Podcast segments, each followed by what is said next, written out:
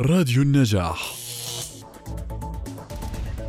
أعلنت منصة أوت أند أباوت منصة المواطن العالمي عن موعد مناقشة رواية الحالة الحرجة للمدعو كاف لروائي عزيز محمد وذلك يوم السبت الموافق التاسع والعشرين من كانون الثاني من الساعة السابعة والنصف وحتى الساعة التاسعة مساء عبر تطبيق زوم